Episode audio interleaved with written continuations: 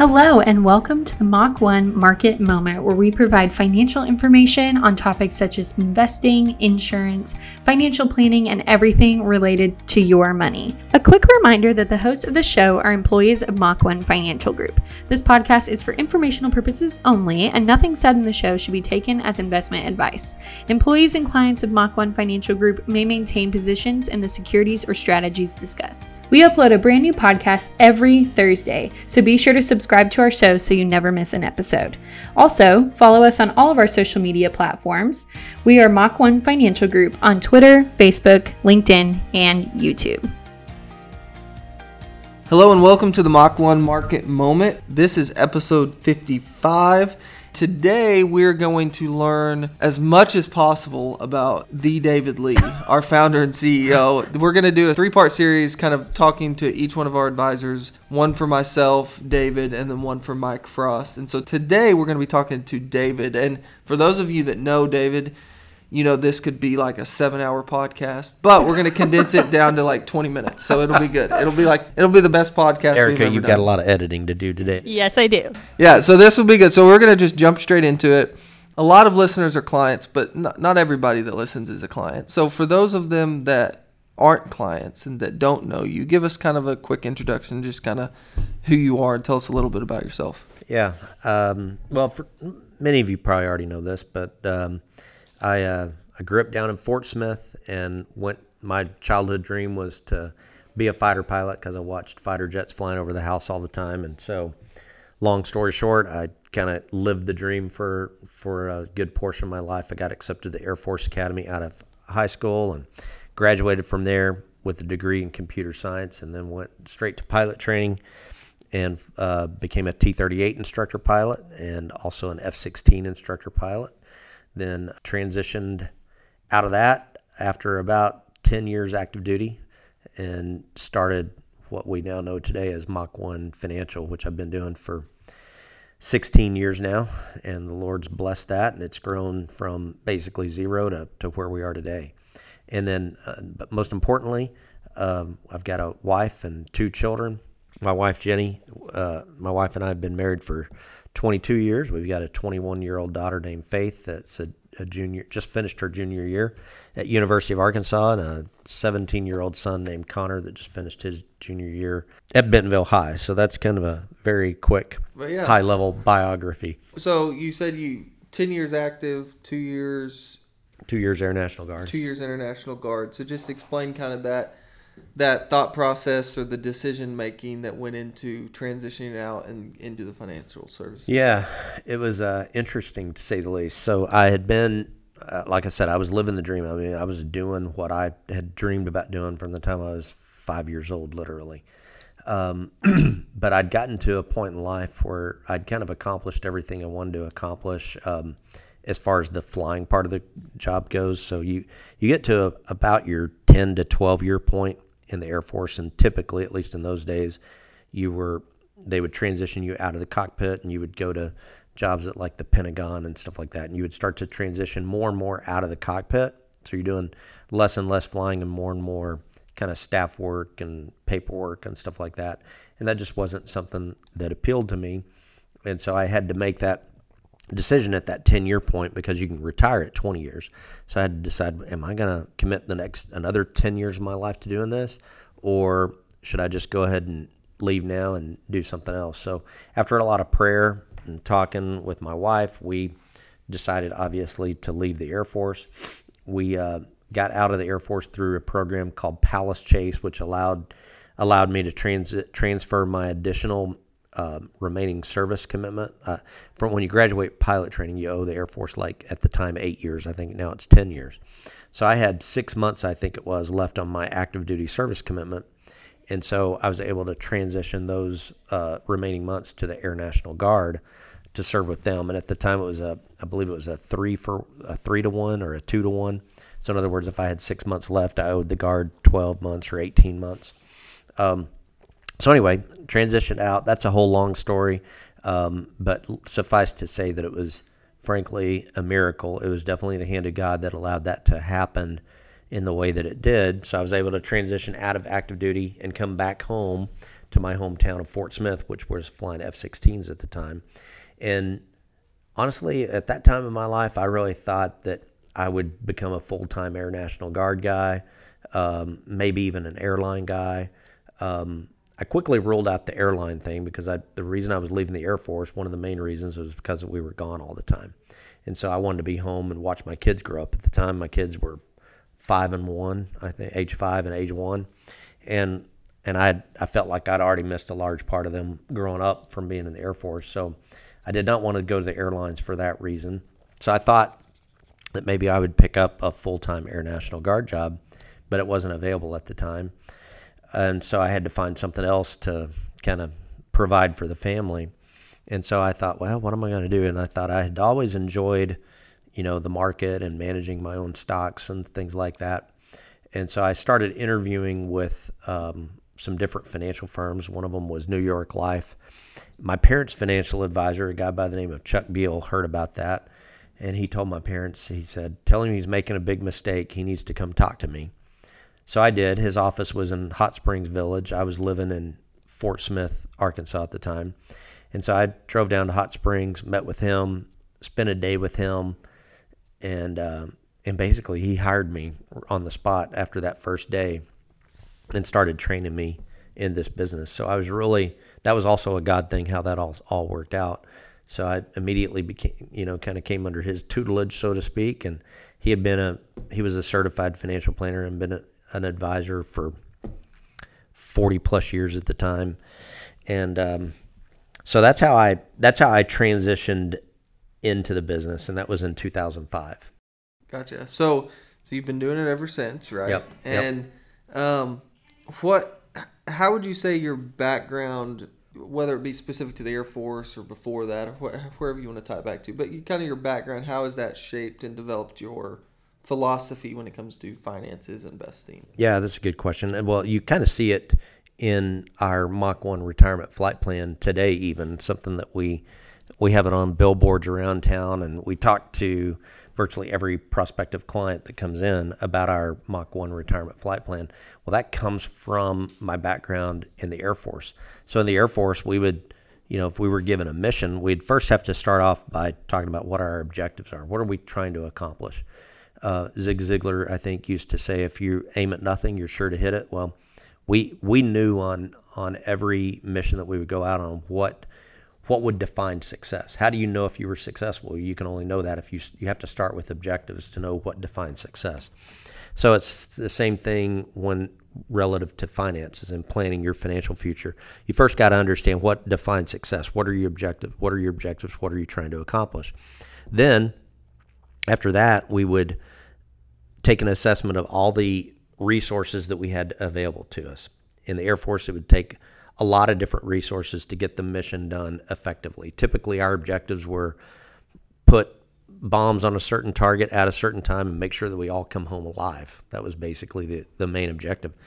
Well, to to get that done though, like I said, it required several resources. You had to have the airborne radar called AWACS to give you the picture of all the threats out there. You had to have the air to air fighters to keep the air to air threats suppressed.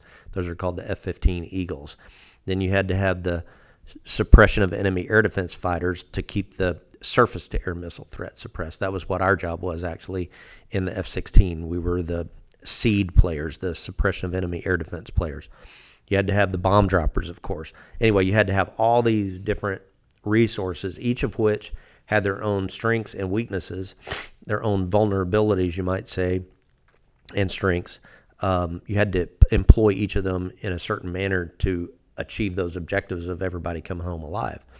So, uh, and it's the same way in the financial arena. Every investment vehicle that's out there has certain strengths and certain vulnerabilities, and it's our job as advisors to put those things together in a way that maximizes our client's financial survivability, so to speak, right?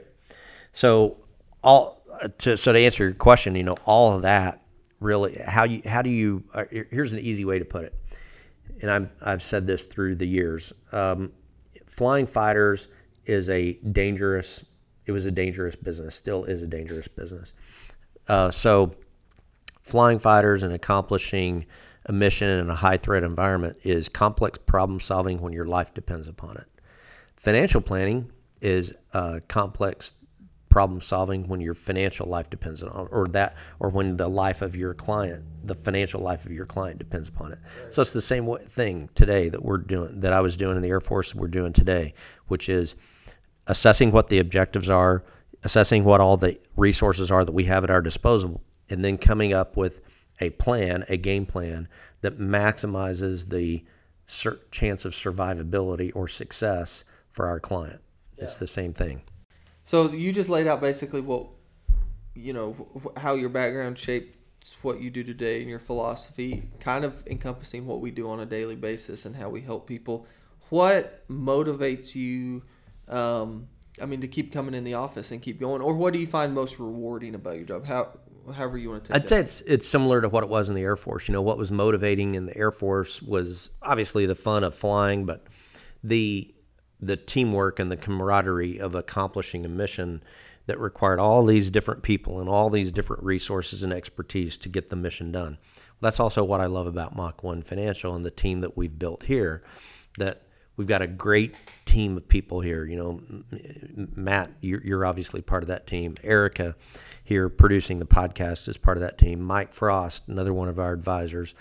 And then we've got Carol and Beth, uh, Susan and Connie and uh, Heather, Tammy, Rachel, everybody that works here is a critically important part of the team. We can't get it done without each of those personalities and each of their various expertises that they bring to the table.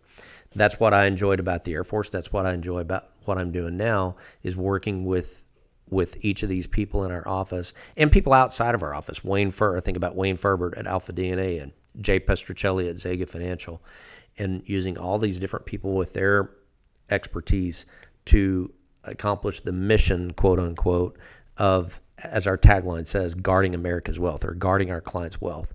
That's what I enjoy about it is the complex problem problem solving when our clients' financial health depends upon it. Yeah, absolutely. So, okay, transitioning a little bit away from work and all of that important stuff. What do you what do you like doing in your free time? What are you if let's say you wake up Saturday, you know, beautiful sunny sky. Jenny's Jenny said, David, you can do whatever you want today. what are, what do you enjoy doing? I'd say, you know, fishing and flying are probably my two favorite activities. I would also add snow skiing to that, but I don't get to do that very often because it's, you know, I don't live close to the mountains. Yeah. But fishing and flying are my two favorite activities. If if I had nothing else on my calendar to do and it was sunny, I would typically want to be doing one of those two things. Or better yet, flying to, to a destination in order to go fly fishing. Was that an invite? yeah, that's right. Um, so, so you're obviously considered an an expert and a leader, especially in our local areas in the financial, you know, in the wealth management space. So, taking that and kind of running with it, if let's say you couldn't be a financial advisor, you couldn't didn't have the opportunity to keep doing what you're doing what would you be doing instead? I'd you know I'd probably go back to. In fact, I Lord willing, I I plan to do this uh, post retirement. Is uh, going back to flight instructing and instructing probably. Uh, I enjoy teaching. I think that's an important part of what we do today, even in the financial field. We teach people a lot about options and puts and calls and how we use them and how to put together portfolios. I really enjoy that. I think you enjoy that too about what we do. Um, and I think that's the uh, teacher's heart in me, so to speak. I've always been that way. I I was an instructor pilot in the Air Force. I mentioned that both in the T-38 and the F-16. I really enjoyed teaching others how to, you know, do what I had a passion for, which was flying. So that's probably, uh, you know, that's if if money were not an issue, that's the problem with being a flight instructor. There's not a lot of money in that yeah. field, but it is something that I'm passionate about. So if money were no object, that's probably what I would. And if I could no longer be a financial advisor, that's probably what I would enjoy doing. Yeah, I know. I do know you love it. You're always looking for an excuse to go flying. Um, so last question I have, then I'm gonna throw it to Erica. She's gonna hit you with some like rapid fire questions. But last question for me is what's what's the best piece of advice that that you've been given, or something that's really stuck with you? Well, I don't know if I'd call this advice or not, but this is, and, and you guys will be able to relate to this. You've heard me mention this quote before. Um, it was a quote that we had to memorize in something called Contrails at the Air Force Academy. And it was attributed to President Reagan. Whether he's really the first one that said it or not, I don't know. But he said, Never tell someone how to do something. Tell them what needs to be done and let them amaze you with their God given ingenuity. So, you know, you guys have heard me say that before, I'm sure. It's kind of my theme for how I run the office, you might say, right? I mean, Yeah. I don't really get into the micromanagement or micromanage details. I, I want to hire people to work here that, that I think have the certain God given gifts. You know, like if you're in marketing, I want someone who's who's going to love that, right, and who's naturally gifted at it. Whether you've even got the credentials to be in that, you know, whether you've got a degree in marketing, I'm not so concerned with that as I am. Is that an area that you're passionate about, that you're naturally good at? Is this an area that you would work in, even if you weren't getting paid? Like for me, that was always flying. We talked about that. I would, I would fly for free if someone uh, would let me do it because it's something that I was, you know, kind of naturally gifted at and something that I love to do. Anyway, I don't know if that's necessarily a piece of advice or not, but but that's kind of a, a good quote for how to, if you're in a leadership position, it's something that's worked for me for a long time to uh, not be a micromanager, to surround yourself with people who are experts in their field and then trust them to do the job that God created them to do. Absolutely. So, Erica, let's jump straight into rapid fire questions. What do you have for David? Okay, the first one is what is one song that you know every word to? Boy, that's. Um, I'd have to just think of something easy because to know for sure that I know all the words to it. Probably Jesus loves me. okay, Short and sweet. Yeah. Yes. Okay. What is your favorite spot in town to eat or hang out or whatever? Well, uh, you know, this may sound cliche, but it is true. Truly, my favorite spot in town is home. I, I'm a homebody. I like to be home. It's one of the things I love about where we live. We kind of live somewhat, almost kind of out in the country. We're kind of away from town, and so frankly, I don't, I don't understand the people who like to live in downtown Bentonville with your, you know, where your window is looking right out into your neighbor's bathroom window or whatever, because you're scrunched right up next to the house next to you. When I'm home, I like to be kind of away from everything. So I love being at home. Uh, but as far as a, you know, if I had to pick like a restaurant or something, probably Table Mesa. I really like all the restaurants on the square in Bentonville. Uh, Mirabella's Table, their brunch Amen. highly recommend that one. That's that was a good one. That's probably what I would say is at the moment is my favorite now is the the Saturday and Sunday brunch at Mirabella's table. That is an eating bonanza if you've never done it before. Okay, Anyway. David, describe your personality to our listeners in three words. I can get Jenny in here to help if you want me to. Um, I would say uh, definitely goal oriented. That's always that's something I've always been. Um, so goal oriented, uh, decisive, and uh, and productive. I'd throw in a I'd throw in a fourth actually. Everybody knows David knows David's extremely generous in all areas of life. So I'd, I'd throw generous in there as well. If you could have dinner with three people, dead or alive, who would you pick? again, this may sound cliche, but it's true. I would pick Jesus just because. I mean, how could you not say, you know, your your savior? You know, but uh, I'd say Jesus. I'd say George Washington, founder of our country. I'd love to. Your dad would probably like appreciate that one as a history teacher. Um, and my grandfather, uh, w- I called him Papa, but my maternal grandfather, um, I just loved that man, and I think a lot of the personality traits I have today, both the good ones and the bad ones, come from him. so, uh, so my grandfather.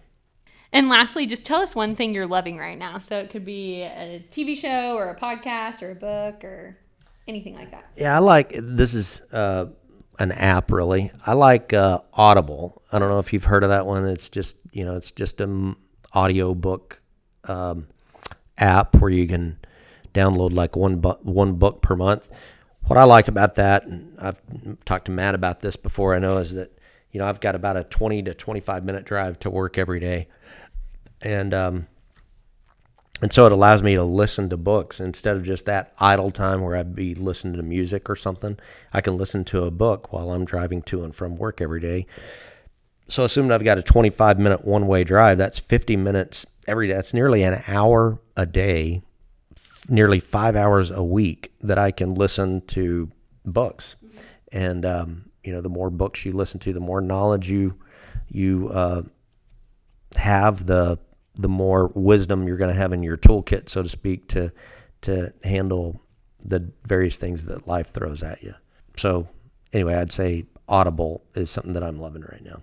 Awesome. Well, that was that was a lot of fun. Uh, everybody who knows David, you know, loves David, and for those of you that don't, um, I, I encourage you to get to know him. So that's all we've got for today. As always, want to throw in a quick thought of the day. This one is from good old Billy Bob Thornton, and it's kind of a funny one. He said, "I don't have a fear of flying. I have a fear of crashing." I think that's very very appropriate after speaking to a former fighter pilot. Uh, as always, jump on the website, hit the podcast button, submit any question, thoughts, um, you know, topic discussions that you have for us, or you can email us at podcast at mach1fg.com. We appreciate you listening to the show, and we look forward to you joining us next time on the Mach 1 Market Moment.